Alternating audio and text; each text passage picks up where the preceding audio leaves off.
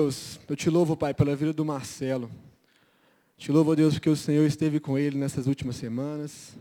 O Senhor o curou, Pai, novamente de uma enfermidade, Pai. O Marcelo estava com Covid, estava isolado, Deus. E o Marcelo passou, Pai, pela graça do Senhor. E é mais uma prova, Pai, que o propósito do Senhor para a vida do Marcelo ainda não acabou, Pai, e na vida de cada um que ainda está aqui. Se nós estamos aqui, Pai, é porque o Senhor ainda tem um propósito. Eu quero orar, Pai, para que nessa noite, Deus, o Marcelo seja a boca do Senhor. Ó Deus, que o Marcelo, Pai, possa estar sujeito, ó Deus, a, completamente à Tua vontade. E que Deus, o Espírito Santo, venha falar, Deus, poderosamente através da vida dele. É a minha oração, em nome de Jesus. Amém.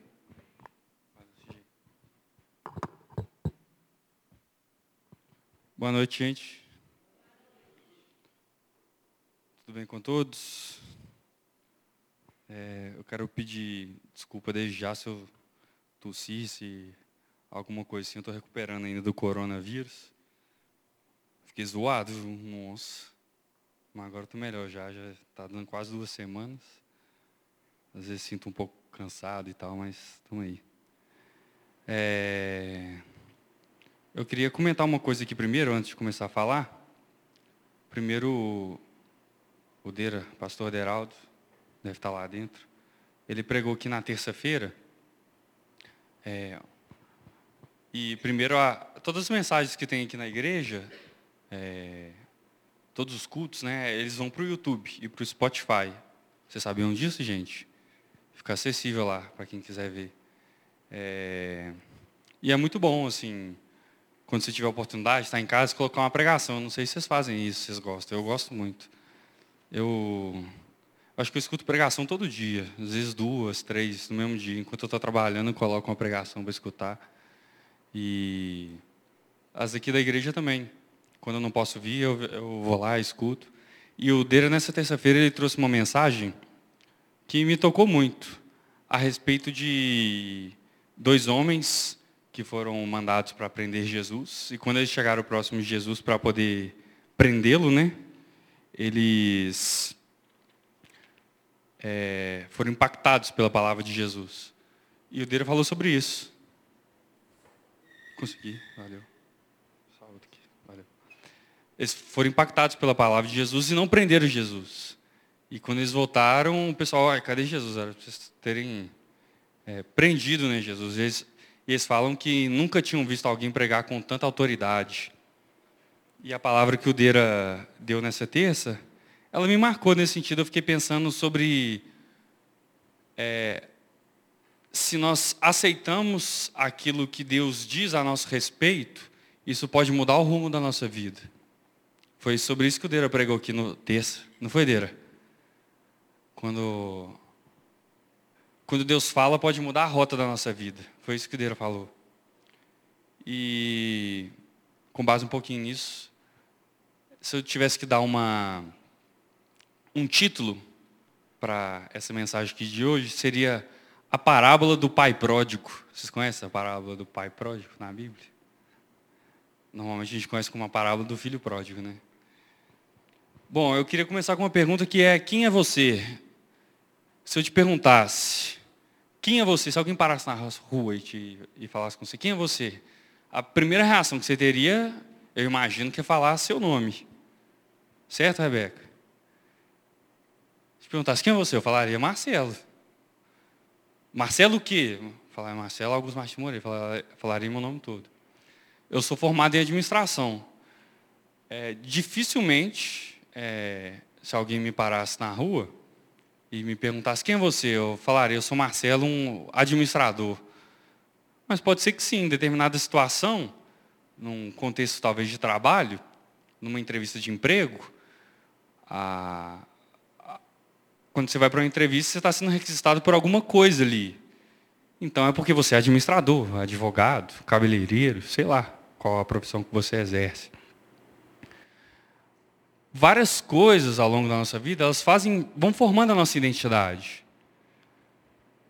Eu sou Marcelo, faz parte da minha identidade. Eu sou administrador, faz parte da minha identidade. Para quem não me conhece, eu sou angolano, nasci em Angola faz parte da minha identidade. Eu tenho 29 anos. Isso faz parte da minha identidade. Eu nasci há 29 anos atrás, quase 30. Eu tenho um irmão gêmeo. Isso faz parte da minha identidade. Eu tenho mais dois irmãos, eu namoro com a Lore. Isso, isso tudo compõe, faz parte da minha identidade. Agora, existem partes, fases, momentos da nossa vida que a gente se encontra em dúvidas ou em momentos de transição. Hoje eu tenho 29, daqui um mês eu não vou ter mais 29, vou ter 30. Pode ser que você tenha determinada é, característica. Vou dar um exemplo do Ambrosio. Ambrosio é advogado, né, Ambrosio? Tem a carteirinha da OAB, apesar de não exercer hoje né, como advogado. Mas se precisar, a gente procura o Ambrosio. Se você for preso, estou brincando. É... Mas uma das características do Ambrosio é que ele é advogado, da Rosana, que é fonoaudióloga. Essas coisas fazem parte da nossa identidade, elas compõem quem nós somos. Mas isso pode mudar. Uns anos atrás, o, o Ambrosio não era advogado. Hoje ele é. E se ele tiver a carteirinha dele caçada, ele depois já não é. Isso pode mudar. A gente muda, nós estamos sujeitos a mudar. É, eu tive uma aula uma vez, um professor contou que ele tinha um amigo que ele era promotor, ou procurador, e ele passou num concurso para juiz, ou o contrário. E aí ele teve que abrir mão de um emprego que ele tinha para poder tomar posse no outro. E ele contou que ele ficou uma semana ou duas semanas sem ter trabalho nenhum. Ele deixou de ser procurador, juiz, para virar procurador, juiz. Não sei qual foi a troca. E o meu professor contou que esse cara ele ficou na quando ele pediu exoneração do cargo que ele tinha, do cargo que ele tinha, ele ia demorar ainda dois, dois, duas semanas para tomar posse na outra. Essas duas semanas ele não saiu de casa. Porque ele atribuiu tanto valor, ele atribuía tanto valor, tanto valor à profissão, aquilo que ele fazia, que ele não conseguiu sair de casa, ele não sabia quem ele era. Ele ficou duas semanas sem sair de casa porque ele não sabia quem ele era. Ele era o João, juiz. Quando ele perdeu aquilo ali, pô, eu só sou um João. Eu só sou um João. E tem uma frase de um filósofo que eu.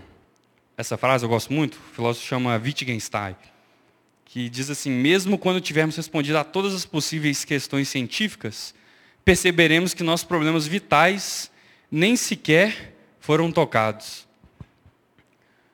E existem questões na nossa vida que, à medida que a gente vai amadurecendo, que a gente vai crescendo, a gente vai, vou dizer assim, construindo a nossa identidade, que algumas questões vão sendo respondidas. Só que existem questões na nossa vida que elas bate e volta, elas vêm à nossa mente de novo, para saber, e a gente se depara, quem nós somos? Quem nós somos de verdade? Ao longo da vida a gente ganha um nome, a gente ganha profissão. Como o Deira falou que alguns aqui têm times de futebol. Eu torço pro Galo, graças a Deus. Nós temos um idioma que é nosso, temos uma nacionalidade. E tem coisas que a gente pode trocar. É possível trocar de time? É. É possível trocar de time. É possível trocar de nacionalidade? É possível trocar de nacionalidade. É possível trocar de profissão. É possível trocar de muitas coisas. Mas existem perguntas que bate e volta, elas vão vir à nossa vida e vão tocar a gente para a gente e vai fazer a gente questionar se a gente está no caminho certo. Se nós estamos agindo de acordo com aquilo que a gente acredita, se a gente é aquilo mesmo, se nós somos aquilo mesmo.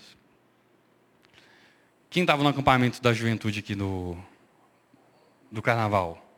Quem estava lá? Nos, no primeiro dia, se não me engano, acho que foi o Ambrosio, o conduziu uma dinâmica lá, para a gente se dividir em grupos, não foi? Não teve? Vocês lembram disso? É, isso aí.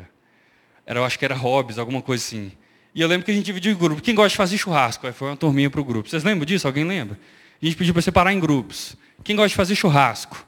Aí vai para tal canto quem gosta de fazer churrasco. Era um hobbies. Quem gosta de jogar bola? Vai para tal canto.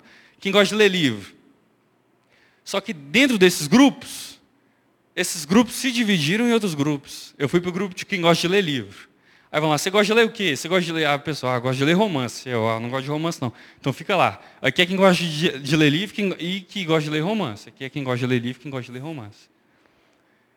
E aí a gente foram, nós fomos formando vários grupos ali.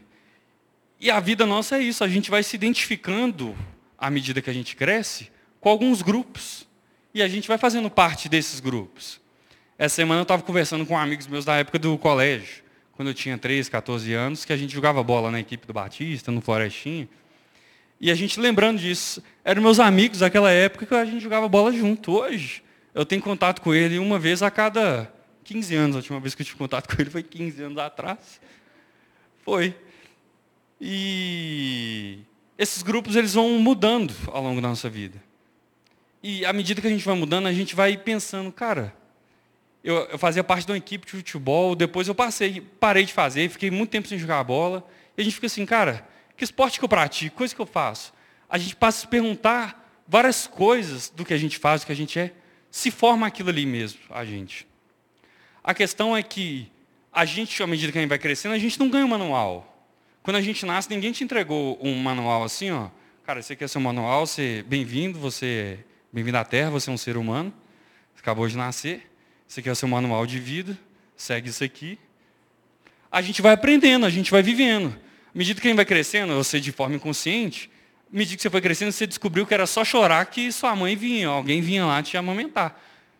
Você descobriu que você foi botando as perninhas ali e foi andando. Hoje a gente faz isso de forma automática. Eu estou falando aqui de forma automática. Eu não penso se na hora que eu vou falar a palavra Deus, eu estou conjugando da forma certa. Não, aquilo ali vai simplesmente compondo aquilo ali. Essas coisas, a gente não recebe o um manual, a gente vai sendo construído com, com, com base nessas coisas. A questão é que existem identidades que a gente tem, um time, uma profissão, essas coisas. Ter essas coisas é muito bom, mas elas não dão um significado definitivo para a gente. Porque, como eu disse, o Ambrosio hoje, advogado, ele pode não ter, se a vida dele está pautada em ser advogado, ele simplesmente a vida dele acaba. E não é à toa que a gente vê muita gente entrando em colapso quando perde uma profissão, quando perde dinheiro, não é verdade. Na crise de 2009, deve ter gente aqui que nem nasceu nessa época, né? É, você estudou na escola da crise de 1929. Em momentos de crise financeira, o grau de depressão e o número de suicídios eles aumentam. Vocês sabiam disso? Isso acontece muito porque as pessoas atribuem um valor exacerbado ao dinheiro, à profissão, e elas acreditam que aquilo ali dá significado à vida deles. E não é. E não é bem assim. E eu queria falar sobre uma característica que é o que dá significado para a gente. E que se fundamentarmos nossa vida nisso, nós vamos conseguir cumprir aquilo que Deus quer de nós, e nós vamos conseguir andar em unidade, viver em comunhão. Quem tiver com uma Bíblia e abre em Lucas capítulo 15, versículo 11.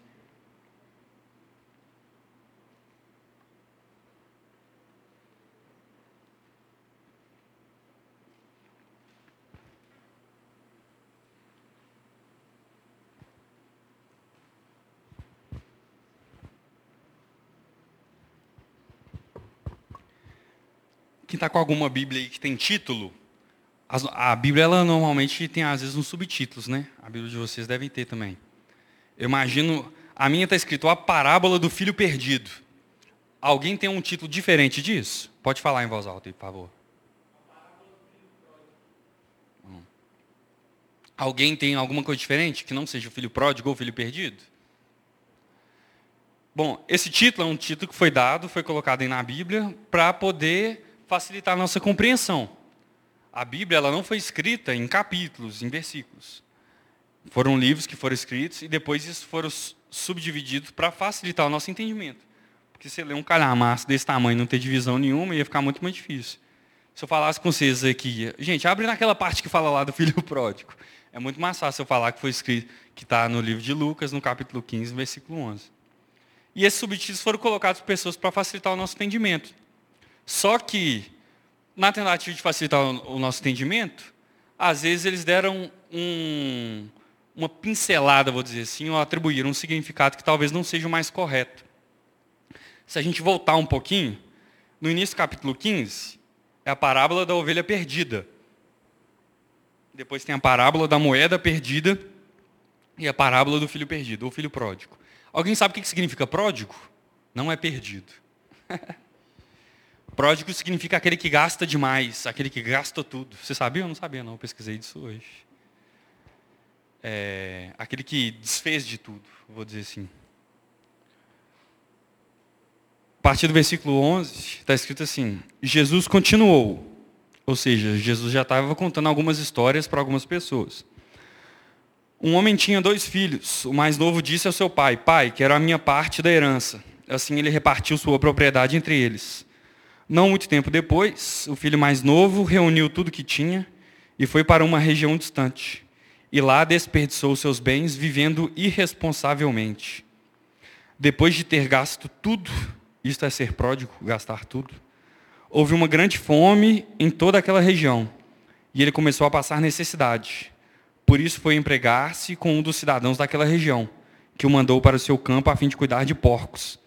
Ele desejava encher o estômago com as vagens de alfarrobeira que os porcos comiam, mas ninguém lhe dava nada. Caindo em si, ele disse: Quantos empregados de meu pai têm comida de sobra, e eu aqui morrendo de fome? Eu me porei a caminho e voltarei para o meu pai. Ele direi: Pai, pequei contra o céu e contra ti não sou mais digno de ser chamado teu filho. Trata-me como um dos teus empregados. A seguir, levantou-se e foi para seu pai. Estando ainda longe, seu pai o viu e, cheio de compaixão, correu para o seu filho e o abraçou e beijou. O filho lhe disse: Pai, pequei contra o céu e contra ti, não sou mais digno de ser chamado teu filho.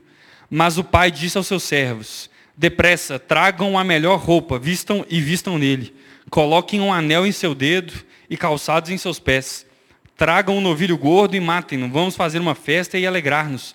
Pois este meu filho estava morto e voltou à vida. Estava perdido e foi achado. E começaram a festejar o seu regresso. Enquanto isso, o filho mais velho estava no campo. Quando se aproximou da casa, ouviu a música e a dança. Então chamou um dos servos e perguntou-lhe o que estava acontecendo. Este lhe respondeu: Seu irmão voltou e seu pai matou o novilho gordo porque o recebeu de volta são e salvo. O filho mais velho encheu-se de ira e não quis entrar. Então seu pai saiu e insistiu com ele. Mas ele respondeu ao seu pai: Olha, todos esses anos tenho trabalhado como um escravo ao teu serviço e nunca desobedeci às tuas ordens. Mas tu nunca me deste nem um cabrito para eu festejar com os, seus, com os meus amigos. Mas quando volta para casa, esse teu filho que esmanjou os teus bens com as prostitutas, matas um novilho gordo para ele. Disse o pai: Meu filho, você está sempre comigo, e tudo que tem é seu. Mas nós tínhamos que celebrar a volta deste seu irmão e alegrar-nos, porque ele estava morto e voltou à vida, estava perdido e foi achado. Essa é uma das passagens, eu acho que mais conhecidas da Bíblia, sim. Se você já foi não é, se você frequenta a igreja com certa recorrência, provavelmente já tem ouvido essa história. E essa parábola, como eu disse, eu daria um nome diferente, não daria de filho pródigo. Eu daria a parábola do pai pródigo. No início do capítulo 15, Jesus está contando essas histórias para publicanos, para pecadores. Ele fala da parábola da ovelha perdida. Se um pastor tem 100 ovelhas e perde uma, ele deixa 99 para ir atrás de uma se uma mulher tendo moedas e perde essas moedas em casa, ela acende uma lanterna lá e fica varrendo a casa o dia inteiro para poder tentar achar essa moeda. E Jesus, quando ele vai contar essa passagem, é, essa, essa parábola, ele está direcionando essa parábola a fim de corrigir os fariseus. Ele estava querendo dizer que os fariseus se assemelhavam aos filhos mais velhos. Os fariseus, na tentativa de imprimir regras, dizendo que haviam pessoas que não podiam se chegar a Deus, eles estavam agindo como irmão mais velho, eles não estavam se alegrando com um pecador que se arrepende. E era com esse intuito que Jesus estava contando essa passagem. Agora, algumas coisas me chamam a atenção nessa passagem, que eu queria trazer para nós aqui. A semelhança entre os dois filhos. O Timothy Keller, inclusive, tem um livro que chama Deus Pródigo. Alguém conhece? Alguém já leu? Muito bom, inclusive. que ele fala um pouco sobre essa passagem. O filho, vou aqui usar o, termo filho pródigo, porque é o que é, todo mundo conhece. Ele chegou para o pai e falou assim, pai, você está demorando demais para morrer, na moral. Vende, vende as suas coisas aí, me dá um trem, eu quero viver minha vida. Ele pegou o dinheiro dele, largou e foi embora. Foi viver do jeito que ele queria viver e tal. E chegou uma hora que ele gastou aquele dinheiro todo, gastou com festas, com o que ele queria, e ele chegou numa situação de extrema pobreza, na qual ele viu que não, não é melhor, não está dando certo eu ficar aqui não, não estou querendo comer até comida de porco. Então, nem, meus, nem os empregados da minha, do meu pai têm esse tratamento. Eu vou voltar para a casa do meu pai. E se ele quiser me aceitar como empregado lá, eu, eu quero voltar e ele toma o caminho de casa. E a Bíblia diz, e essa é uma das passagens que eu, que eu amo na Bíblia, que esse filho pródigo, ele preparou um discurso para poder falar com seu pai. Ele diz o seguinte, no versículo 18, eu me porei a caminho e voltarei para meu pai e lhe direi, pai, eu pequei contra o céu e contra ti. Tá certo, ele pecou. Ele pecou. Ele estava ali fazendo uma confissão. Ele estava certo nesse sentido nós somos chamados a nos, nos aproximarmos de Deus a partir do arrependimento dos nossos pecados. E ele continua falando: Não sou mais digno de ser chamado teu filho. Trata-me como um dos teus empregados. E aí, para aquela época, faz sentido alguém que quis, queria o, o, o convívio do pai só por aquilo que o pai podia oferecer? Aliás, ele rejeitou o convívio do pai em detrimento das coisas que o pai podia oferecer. O pai pôde oferecer dinheiro, bens para ele. Ele falou, pai, me dá estranho, a sua companhia não me importa. Eu quero aquilo que você pode me dar. Ele pegou os bens e foi. Mas esse filho ele agiu de uma forma muito errada quando ele volta para casa. Porque ele achou que o pai dele podia, iria tratá-lo como escravo. Ele achou que o pai dele iria tratá-lo como um empregado. E essa é uma das cenas que eu imagino que, assim, eu gosto de viajar quando eu estou lendo a Bíblia, não sei se vocês são assim não. Mas eu fico viajando às vezes lendo, porque às vezes a gente lê principalmente esses, livros, as traduções mais tradicionais, para a gente é uma linguagem muito tradicional, às vezes dá um pouco de emoção, né? Buscar-vos-ei, não sei o que, esse trem. E eu fico imaginando que a forma, a forma como o pessoal conversava, Jesus contando, era uma forma diferente, era de, com uma emoção maior. E quando eu fico imaginando Jesus contando essa passagem, eu fico imaginando ele, à medida que ele ia contando, os publicanos, os pecadores, apaixonados com a palavra de Jesus, com o que ele estava falando. E os sacerdotes, os fariseus da época, assim, o que, que esse cara está falando? Vamos ver o que ele vai falar. E quando ele fala especificamente o versículo 20, Jesus fala o seguinte: A seguir, levantou-se e foi para seu pai, o filho pródigo. Estando ainda longe, seu pai o viu e, cheio de compaixão, algumas traduções falam que o pai, se movendo de íntima compaixão, correu para o seu filho e o abraçou e o beijou. Eu não sei se alguém passa por essa situação aqui, ou já passou, de ter algum familiar desaparecido. É, se está passando, que Deus te abençoe. Eu imagino que deve ser muito triste. É, sempre que eu vejo a plaquinha de alguém desaparecido, eu fico pensando, gente, não sei se vocês concordam. Ter um familiar desaparecido deve ser pior do que ter ele morto. Alguém concorda comigo? Desaparecido, você não sabe o que, que é. Você não, você não sabe o que aconteceu. Você não sabe o que está acontecendo. Um, um, cantor que chama Estênio Mars. O Deira deve conhecer. Conhece Deira, Estênio Mars? É, da época de João, João Alexandre, essa turma aí. Eu gosto das músicas mais antigas. Ele tem uma música que chama. Não sei o que da porteira, esqueci o nome, eu ia anotar. O men... Não, não é o menino da porteira, não, pô. É, nossa, não, mentira, não é porteira, não. Fim de tarde no portão. Gente, se vocês não gravarem nada, se vocês não gostaram da minha pregação, esquece tudo, escuta essa música, por favor. Fim de tarde no portão, Estênio Marços. É ele cantando essa parábola. eu fico imaginando, e ele conta na música, que o pai, dia após dia, escorava no portão, depois de trabalhar o dia inteiro, né? E eu fico imaginando numa cena no campo, o, o pai levantar cedo, 5 horas da manhã, foi lá, colheu, tirou o leite da vaca, lavrou, fez o que tinha que fazer no campo, terminou o serviço por volta de 4 horas da tarde, o pai indo para o portão, ou para a porteira da roça, e se apoiando, e ficando lá até o sol baixar, esperando o filho dele voltar. E ele fazendo isso por um dia, por dois, por um ano, por dois anos, por três anos. E a Bíblia não conta quanto tempo foi, mas imagino que deve ter sido um tempo muito longo para o pai. E até que um dia o pai avistou o filho dele voltando. E a Bíblia diz que o qual foi a reação do pai? O pai ele ele simplesmente não, não se conteve de emoção. Ele simplesmente saiu correndo, foi correndo. Enquanto o filho, eu imagino o filho voltando para casa, viaja comigo um pouquinho. O, o filho voltando para casa assim, não vou chegar lá, vi meu pai, minha mãe, meus irmãos. Na hora que eu vi meu pai, meu pai já deve vir doido para me meter a mão, já deve vir com um cajado, com uma vara, né? Quem apanhava de vara, eu apanhava de vara. Chegando com a vara, falou assim, gastou tudo que eu tinha, ficou esse tempo todo. E o menino voltando, falou assim, pai, pelo amor de Deus, eu só estou morrendo de fome, não me bate não, me trata, me põe aqui como empregado, pelo amor de Deus. E mirando isso, já pensando no né, que ia acontecer. E para surpresa do filho, não foi isso que aconteceu. Quando ele foi se aproximando de casa, o pai, ele viu a cena do pai apoiado na porteira.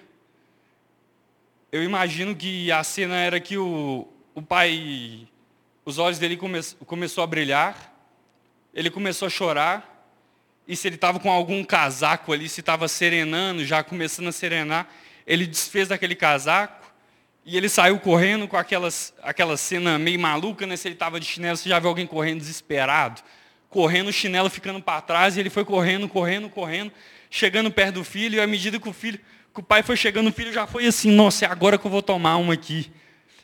O filho se surpreendeu, porque o pai simplesmente pulou no, no, no pescoço dele, e beijava, e beijava, e beijava o filho.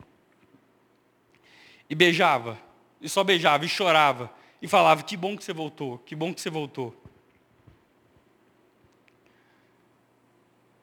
Ah, o que eu quero dizer para vocês, para nós aqui hoje, é que o seu nome faz parte da sua identidade. A sua profissão faz parte da sua identidade. A família que você cresceu, a sua nacionalidade. Mas você precisa reconhecer que você é filho de Deus. E quando eu penso a respeito de sermos filhos de Deus, disso compor a nossa identidade, isso mexe comigo, porque ah, eu tenho um carinho muito grande pelo meu pai. Eu não sei qual a relação de vocês com o pai de vocês.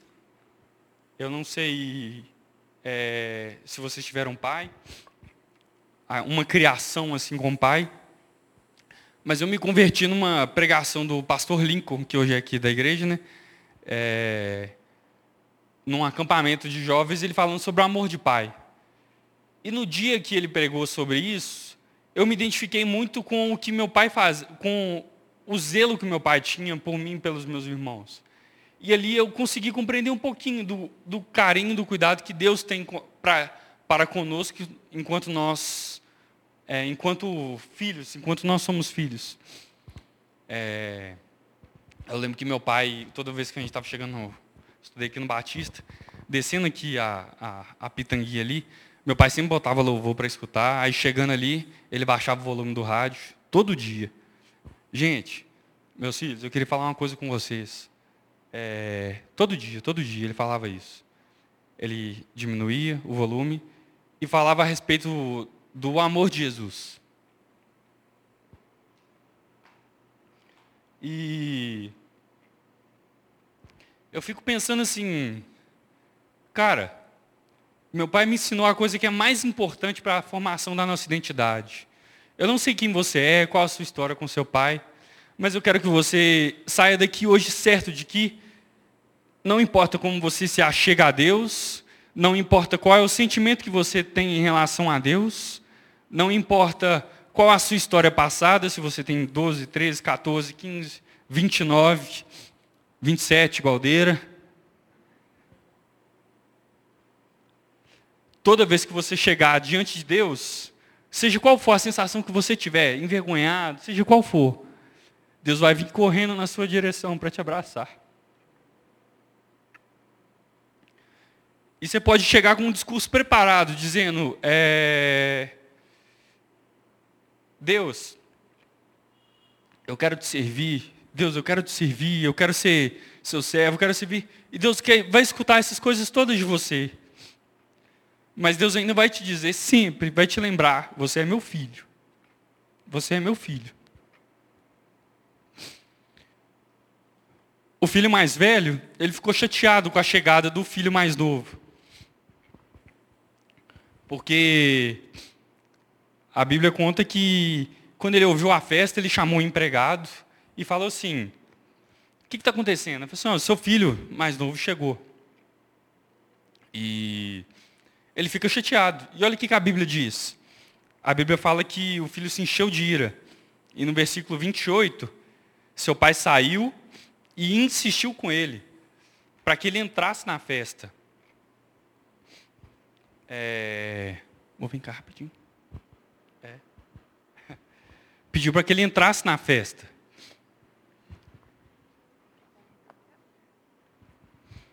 É, pediu para que ele entrasse na festa. Insistiu, insistiu com ele para que ele entrasse na festa. E o pai novamente foi atrás do filho. E o filho também chegou com um discurso, dizendo assim, no versículo 28, 29. Olha, todos esses anos eu tenho trabalhado como escravo ao teu serviço e nunca desobedeci às tuas ordens.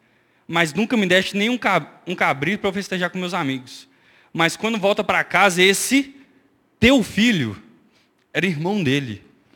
Esse teu filho, ele também chegou com o discurso pronto.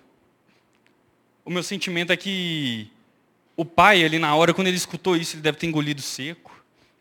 E ele deve ter pensado assim, Desculpa a minha. É, como é que fala?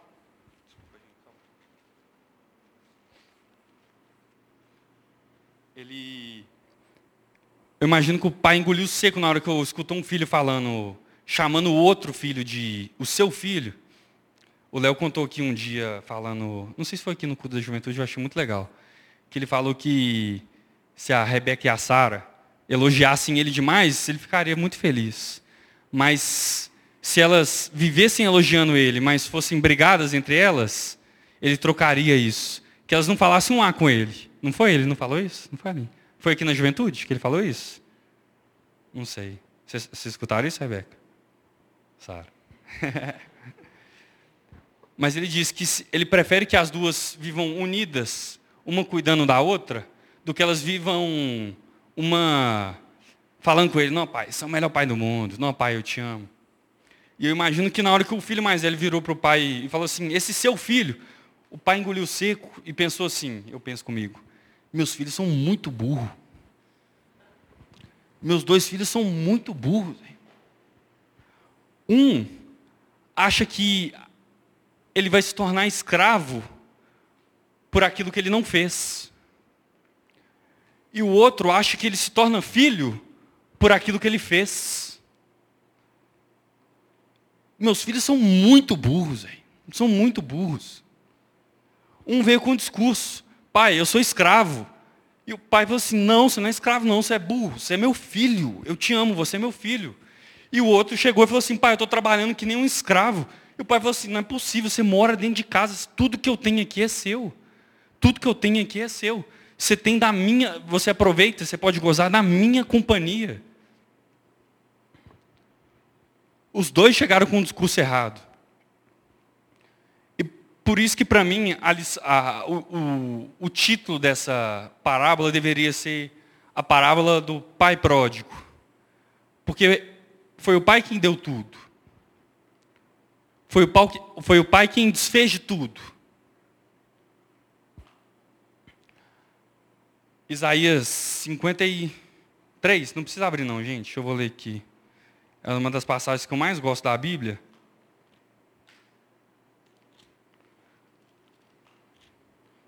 Cinquenta e três, a partir do versículo 4, fala que certamente Ele tomou sobre si as nossas enfermidades e as nossas doenças. Contudo, nós o consideramos castigado por Deus, por Deus atingido e afligido. Mas ele foi transpassado pelas nossas transgressões, ele foi moído pelas nossas iniquidades. O castigo que nos traz a paz estava sobre ele, e pelas suas pisaduras fomos sarados. Todos nós, tal qual ovelhas, nos desviamos, cada um de nós se voltou para o seu próprio caminho, e o Senhor fez cair sobre ele a iniquidade de todos nós. Ele foi oprimido e afligido, e contudo não abriu a sua boca. Como um cordeiro foi levado para o matadouro, e como uma ovelha que diante de seus tosqueadores fica calada, ele não abriu a boca. E tem uma passagem, tem um, um trecho que eu gosto muito aí, que é a partir do versículo 10. Fala assim, foi da vontade do Senhor esmagá-lo e fazê-lo sofrer. E embora o Senhor tenha feito da vida dele uma oferta pela culpa, ele verá sua prole e prolongará seus dias, e a vontade do Senhor prosperará em sua mão. Prole é filhos, né? A galinha é isso, a prole, né? Sei lá como é que fala. Prole são os filhos. Morte, na morte de Jesus, Deus se alegrou porque ele veria o resultado da sua prole, que somos nós. Mas quando você chega para Deus com o discurso, Deus, eu sou indigno de ser seu filho. Deus vira para você assim, você é muito é burro. Desculpa, viu, gente, com as expressões. Você não entendeu nada. Quando meu filho morreu na cruz, eu me agradei de moê-lo para poder te chamar de filho. Eu me agradei, eu me agradei com a morte de Jesus, porque você poderia me chamar de filho. É assim que está escrito em 1 João capítulo 3, versículo 10. Opa, que está, versículo 1. Vejam como é grande o amor que o Pai nos concedeu, sermos chamados filhos de Deus, o que de fato somos. Que grande amor que Deus nos concedeu, podemos sermos chamados de filhos. Cara, somos servos de Deus, somos. Somos sei lá, ovelhas do pastor, igual Salmo 23. Somos, sei lá, que mais? Pensa em alguma coisa aí. Somos criatura de Deus. Somos, somos todas essas coisas. Mas eu quero inculcar isso na sua cabeça, de que você é filho de Deus. Você é filha de Deus. E o pastor Lincoln, que eu citei agora há pouco, eu acho, não tenho certeza, eu acho que foi uma vez eu escutei uma pregação dele, ele contando que foi convidado para visitar a casa de um, um rapaz. Um amigo do pastor Link falou, pastor, vamos visitar um amigo meu? Ele é descrente, totalmente não acredita nada de Deus e tal. Vamos lá, vamos lá, vamos lá. Bom.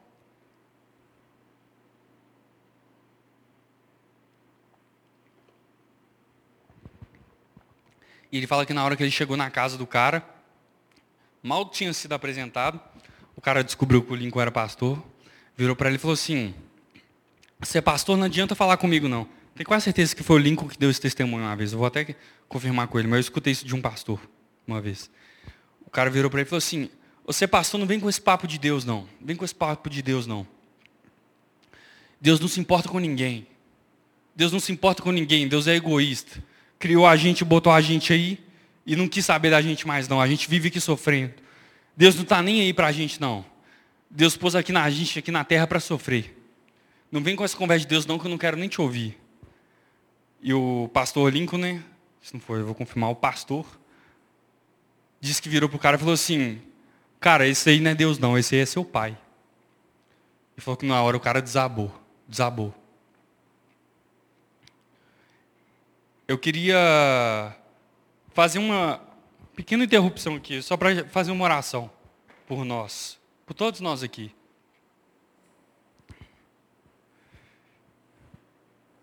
Deus, eu quero te agradecer porque o Senhor nos deu a graça, o poder, o Senhor nos concedeu por amor de sermos chamados teus filhos, Deus.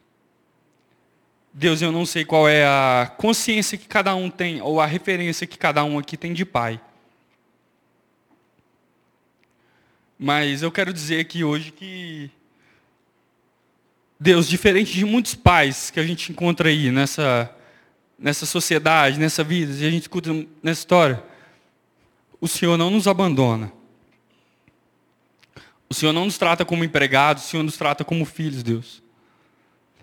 Não sei qual a referência de cada um aqui de pai, mas eu quero deixar claro, Deus, que o Senhor, como nosso pai, o Senhor não é um pai abusador, Deus. O Senhor não é um pai que nos machuca.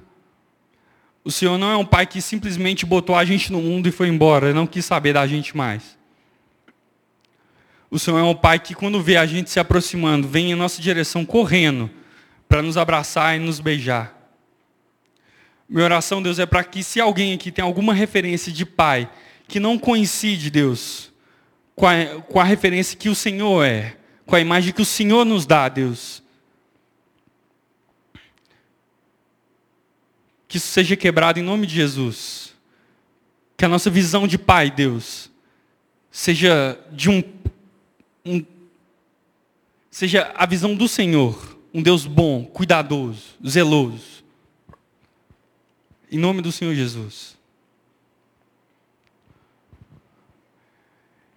E Jesus nos apresentou isso. Eu amo as passagens de Jesus quando ele se refere a Deus como Pai. Porque ele está quebrando um paradigma enorme ali. Se hoje, muitos de nós talvez aqui temos uma relação distante com os nossos pais, ou tivemos, ou não sei. Naquela época então, gente, nós estamos no século 21, naquela época eu imagino que não tinha essa. Minha mãe conta que o, o meu avô, eu não tive a oportunidade de conhecer meu avô, mas que o pai dela era muito engraçado, muito brincalhão, mas que ele era adulto. Eu não sei quem viveu isso aqui, mas hoje eu acho que a gente tem mais liberdade de conversar, né? Eu conversar com meu pai, com minha mãe. Minha mãe não tinha isso. Minha mãe, para ela, o pai dela era adulto. E o pai dela tratava ela como criança. Ela falou que a primeira vez que ela teve uma conversa que ela se identificou com o pai dela foi quando ela tinha 19 anos de idade, quando ela estava indo mudar de país para Angola, né? Ela morou lá. Foi a primeira vez que o pai dela viu ela como um adulto, como uma pessoa. Mas Deus não é assim. Deus nos trata a gente como uma pessoa qualquer, jogado. Ele nos trata como filhos. Deus nos vê, nos vê como filhos.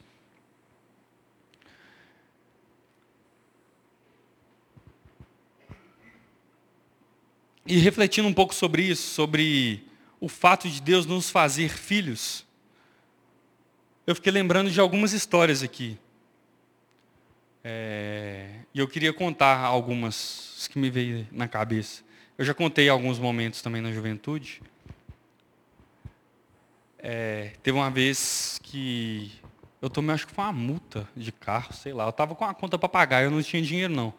Aí eu fui no meu pai. Pai, com essa conta pagar que estou sem dinheiro, você paga para mim? Aí meu pai, pago, pode me dar aí. Entreguei a conta do jeito que tinha, acho que era uma multa. Entreguei para ele. Beleza, deu um dia, meu pai não falou nada. Dois, três, quatro, cinco, seis, sete, nada. Aí eu fui imprimir um segunda via do boleto.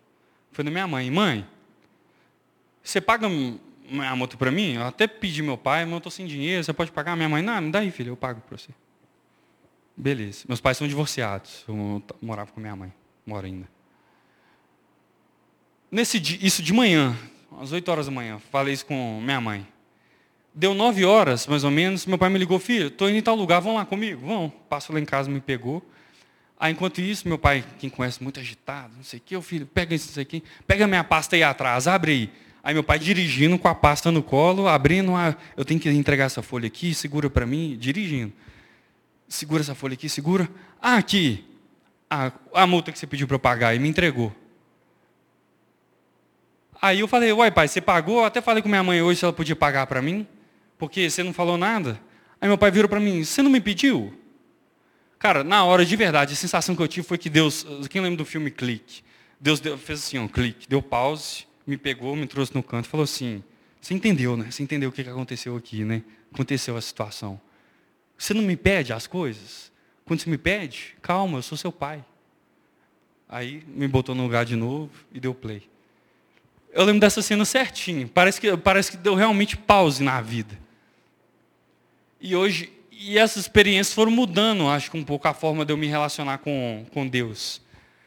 Hoje eu vejo, antes de tudo, Deus como pai. Ano passado, o Pedrinho veio até aqui dar testemunho. Foi ano passado, gente? Foi, não foi? Não, que ele veio dar testemunho foi ano passado. É mais que ele ficou ruim, foi ano passado, não foi? É, teve até uma reunião de oração aqui na igreja e tal. E eu lembro que na época que ele ficou ruim, eu orando por ele um dia lá em casa, sou muito amigo do Pedrinho, converso com ele sempre, converso com ele, estava conversando com ele vindo para cá. E um dia eu parei lá em casa e falei com Deus assim, Deus, é, eu sei que você tem poder para curar pessoas. E o Pedrinho está numa situação muito crítica. E o Pedrinho é meu irmão. E o Senhor é meu pai. Se eu tivesse um problema, uma conta, uma multa para pagar, e eu te pedisse, se eu pedisse meu pai terreno, meu pai pagaria por mim. Porque eu acredito que ele vai pagar, que ele pagaria. Porque ele tem condição, não acredito que ele vai fazer. Na Bíblia, Jesus falou que se a gente pede peixe para os nossos pais, nossos pais é, não vão dar pedra para a gente, quanto mais nosso Pai Celestial. Então, Deus, eu estou te pedindo, como um filho do Senhor, você tem poder para poder curar o Pedrinho. Se você não fizer isso, eu vou ficar muito chateado. E se você não fizer isso, eu te peço que você venha conversar comigo. Essa foi minha oração com Deus. Para você me explicar por que, que você não fez isso. Porque você pode e você é meu pai. Eu gostaria que você me explicasse por que, que você não faz isso. E um parênteses, não estou falando aqui que a gente deve falar com Deus como muitos filhos falam com pais, né? Ô pai, me dá esse trem aí, você tem dinheiro, me dá esse negócio aí. Não, pai, meu pai nem para me dar, comprar o play para mim. Não, não é isso não. Mas eu só quis dizer que eu fui sincero com Deus. Porque ele era meu pai, eu tenho liberdade de ser sincero com ele. Ele poderia ser, ser sincero comigo e falar assim, baixa sua bola aí. Não é assim não. Baixa sua bola aí. Eu tive uma professora no seminário, pastora Silvia, que ela chama, não era dele, uma loira. Ela contando que o pai dela era muito bom de cálculo. Que toda multiplicação de dezenas, o pai dela falava de cabeça. Quanto que é 25 vezes 73? O pai dela, pá, falava assim, direto. E ela falava que ela gostava de provocar o pai dela de vez em quando. Falava assim, ô pai, quanto que é 25 vezes 171? Ela falava, aí ela falava que quando era para centena, o pai dela já ficava demorando, demorando. Aí ela começava a zoar o pai dela. Aí ela falava que às vezes o pai dela ficava nervoso. O pai dela virava para ela e falava assim: Filha, reduza-se reduza a sua insignificância. Forte, né? E essa oração que eu fiz para Deus foi sincera. E Deus poderia ter sido sincero comigo. Ele poderia ter falado comigo: Filho, reduza-se a sua, a sua insignificância. Eu aceitaria. Chute trocado não dói? Mas eu fui sincero com Deus, Deus foi sincero comigo. E para finalizar, eu queria falar algumas coisas aqui a respeito do que é ser filho de Deus. A primeira é sermos sinceros com o nosso Pai. Cara, quando você se aproximar de Deus, sabe que Deus vai ser sincero com você. Deus não mente, mente, não mente. Deus vai falar a verdade com você. Seja, seja sincero com Deus. Vocês já tiveram aquela sensação de quando você estava orando e parece que a sua oração não está fluindo, não está chegando em Deus. Eu sinto que é como se Deus estivesse falando comigo assim, Marcelo, você está orando errado. Você não está orando o que você quer orar, você está falando o que eu quero ouvir. Porque se eu chegar aqui e falar assim, Deus, Deus eu te amo, Deus. Mas no meu coração está assim, não, que droga, que droga. Deus não quer, Deus não quer eu ouvir, não quer ouvir de mim bajulação. Deus, tu és grande. A resposta sincera é, tá, eu sei. sei mesmo, eu sou. Deus, tu és poderoso, eu sei. Mas me fale, o que está te incomodando? O que está no seu coração? A primeira é se aproximar de Deus, como pai, exige sinceridade. Deus quer que a gente se aproxime dele com sinceridade.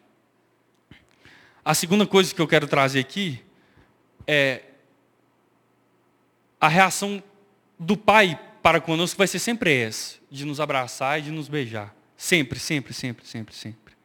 Vai ser de corrigir, vai de molestar, vai ser todas as coisas. Ele vai te bater e vai te abraçar e vai assim, eu estou fazendo isso porque eu te amo. Mas vai ser sempre de com zelo. Eu não gosto muito da palavra que mais tem na Bíblia, né? Amor. Porque eu acho que é uma tradução, sei lá, pobre. Eu prefiro pensar na palavra zelo, cuidado. É amor também. Mas é um amor muito grande. E não é sentimento, é, é cuidado, é zelo. É isso que Deus tem para com a gente.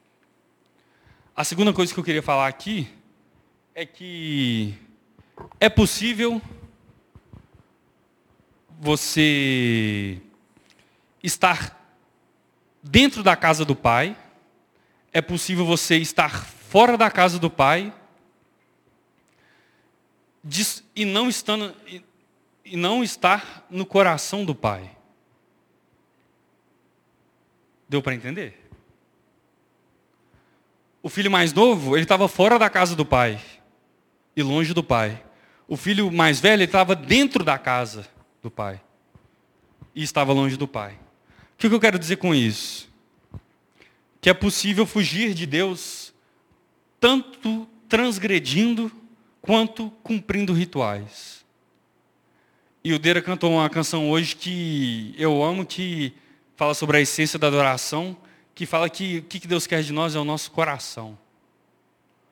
Cara, vim, vim aqui na igreja e a gente está em comunhão aqui é uma consequência do nosso relacionamento com Deus e com nossos irmãos. Mas sabe que da partir do momento que você entra aqui, ou a partir do momento que você sai, ou desde o momento que você nasceu, que Deus quer é seu coração. Ele quer seu coração. Ele não quer ser cumprindo. Isso aí é consequência. Ele quer seu coração. A gente pode atribuir nossa eh, identidade a várias coisas no mundo. Mas se você não reconhecer que você é filho de Deus, Deus está assim, você não, você não entendeu ainda. Não vou falar que Deus fala que você é burro, não, gente. Mas você não entendeu. Deus está falando com você assim, você não entendeu ainda. Não é assim. Não é a forma como eu me relaciono com você e você se relaciona comigo não é essa. Não é essa. Está errado. A casa do Pai não é um templo, não é um lugar físico. É uma condição do meu coração. E eu acredito que o que Deus colocou no meu coração e que Ele fala conosco hoje é que Ele quer chamar a gente de volta para a casa do Pai. Quer você estando longe, quer você estando perto. Aí é você que visita o seu coração e reconhece, examina o seu coração e, e pode me dizer se você está alinhado com o coração do Pai ou não. Se o seu coração de filho, ele vibra ou não. Pode ser que você esteja aqui dentro e, e seu coração de filho está longe. Você está que nem o filho mais velho. Não, pai, estou fazendo tudo e está dando tudo errado na minha vida. Deus está assim, não é, não é isso que eu quero, eu quero o seu coração. Eu quero que você aproveite da minha presença. E se você está visitando aqui hoje, não tem buscado a Deus, não tem buscado uma intimidade com Deus, é um convite para você também, para você voltar à casa do Pai. Estou é... caminhando para encerrar já. Eu tive um sonho uma vez que me marcou e eu lembro dele até hoje. Lembrei preparando essa mensagem.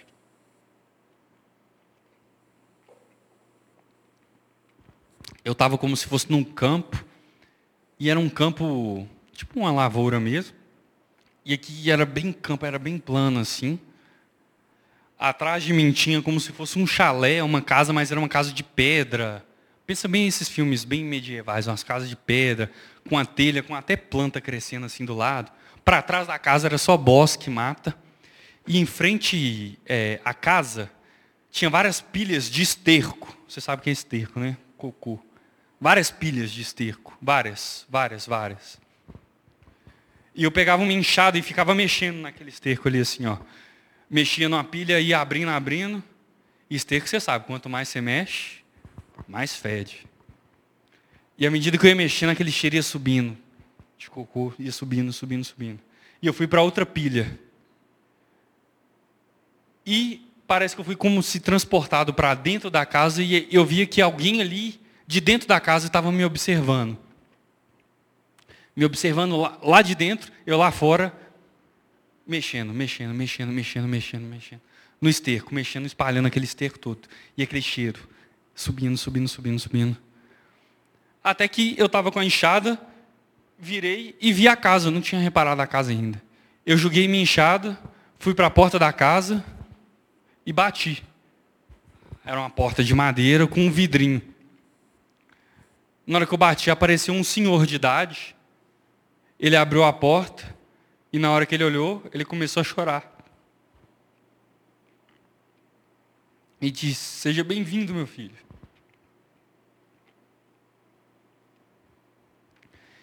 E uns dias depois, quando meditando, pensando sobre um, pouco, um pouco sobre isso, eu lembrei de um salmo. Vou tentar achar aqui, gente. Eu sonhei com alguém falando esse salmo comigo. Salmo. Caramba, eu abri ele aqui agora. Salmo 137, versículo 1. Que fala. Eu sonhei com alguém falando comigo no acampamento. Salmo 137, versículo 1. Salmo 137, versículo 1. Cara, eu acordei, eu peguei a Bíblia. E estava escrito: Junto aos rios da Babilônia, nós nos sentamos e choramos com saudade de Sião. É...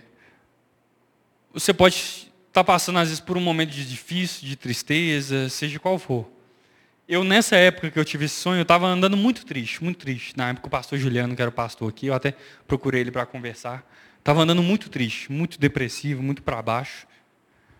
E quando eu tive esse sonho, eu senti, foi Deus falando comigo assim: você está com saudade de casa. Junto aos rios da Babilônia, nós nos sentamos e choramos com saudade de Sião. Deus falou comigo assim: você está brincando em fora, Marcelo, mexendo em esterco, em cocô. E eu estou aqui de porta, de, com minha casa aberta, com a minha intimidade aberta. Seja bem-vindo, meu filho. E eu queria que a gente orasse a respeito disso. Sei se o Deiro, o pessoal tem alguma canção. É... Eu queria que a gente tivesse um momento de oração aqui para que a gente. Para te convidar, eu quero te convidar mesmo. A voltar à casa do Pai. Deus não está te chamando para vir frequentar aqui todos os dias, não. Deus está te chamando para frequentar o coração dele todos os dias. Ou Ele está te chamando para Ele poder frequentar o seu coração todos os dias.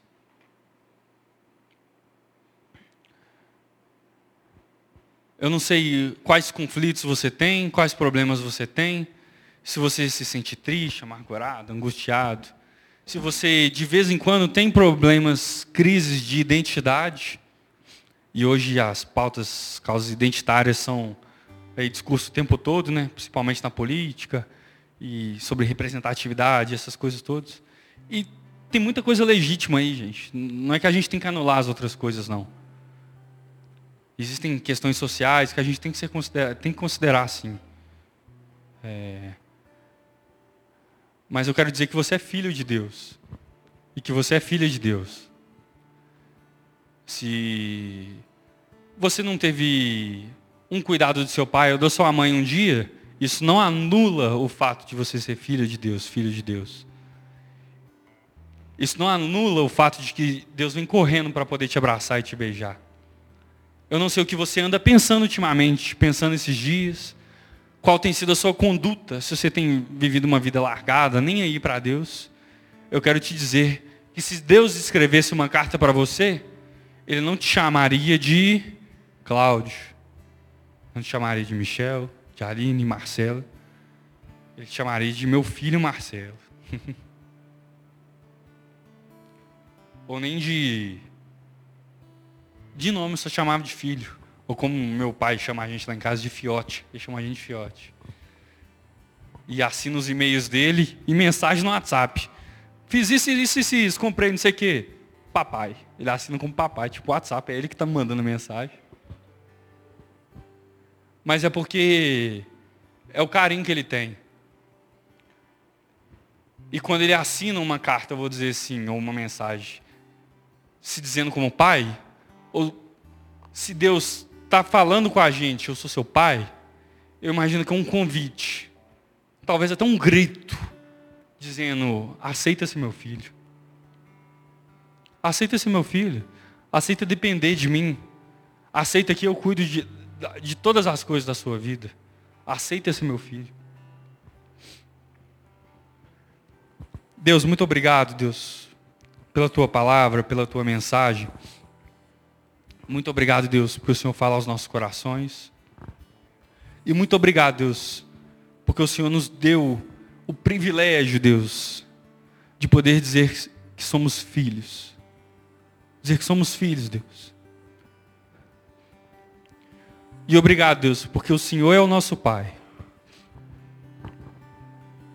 Um Pai que cuida, um Pai zeloso, que seja quem for, que diga qualquer palavra em relação a nós, seja qual for o problema, a crise de identidade que a gente venha passar ao longo da nossa vida, Deus, o Senhor continua nos tratando como filhos. O Senhor continua sendo nosso Pai. O Senhor ainda nos chama de filhos. Para você que está escutando essa mensagem, que se sente perdido, como filho pródigo ali, eu quero te dizer que o Pai está à sua espera. Deus, muito obrigado, porque o Senhor nos aceita como filhos. Eu posso chegar aqui, Deus, sujo. O Senhor me dá sandálias novas, me dá um anel novo, mata um novilho e vai comemorar, porque eu sou teu filho. Muito obrigado, Deus. Obrigado. Obrigado pelo seu cuidado de pai. Muito obrigado, Deus. Ensina-me a sentir teu coração. Jesus, quero ouvir teu respirar. Tirar teu fôlego com minha fé e te adorar.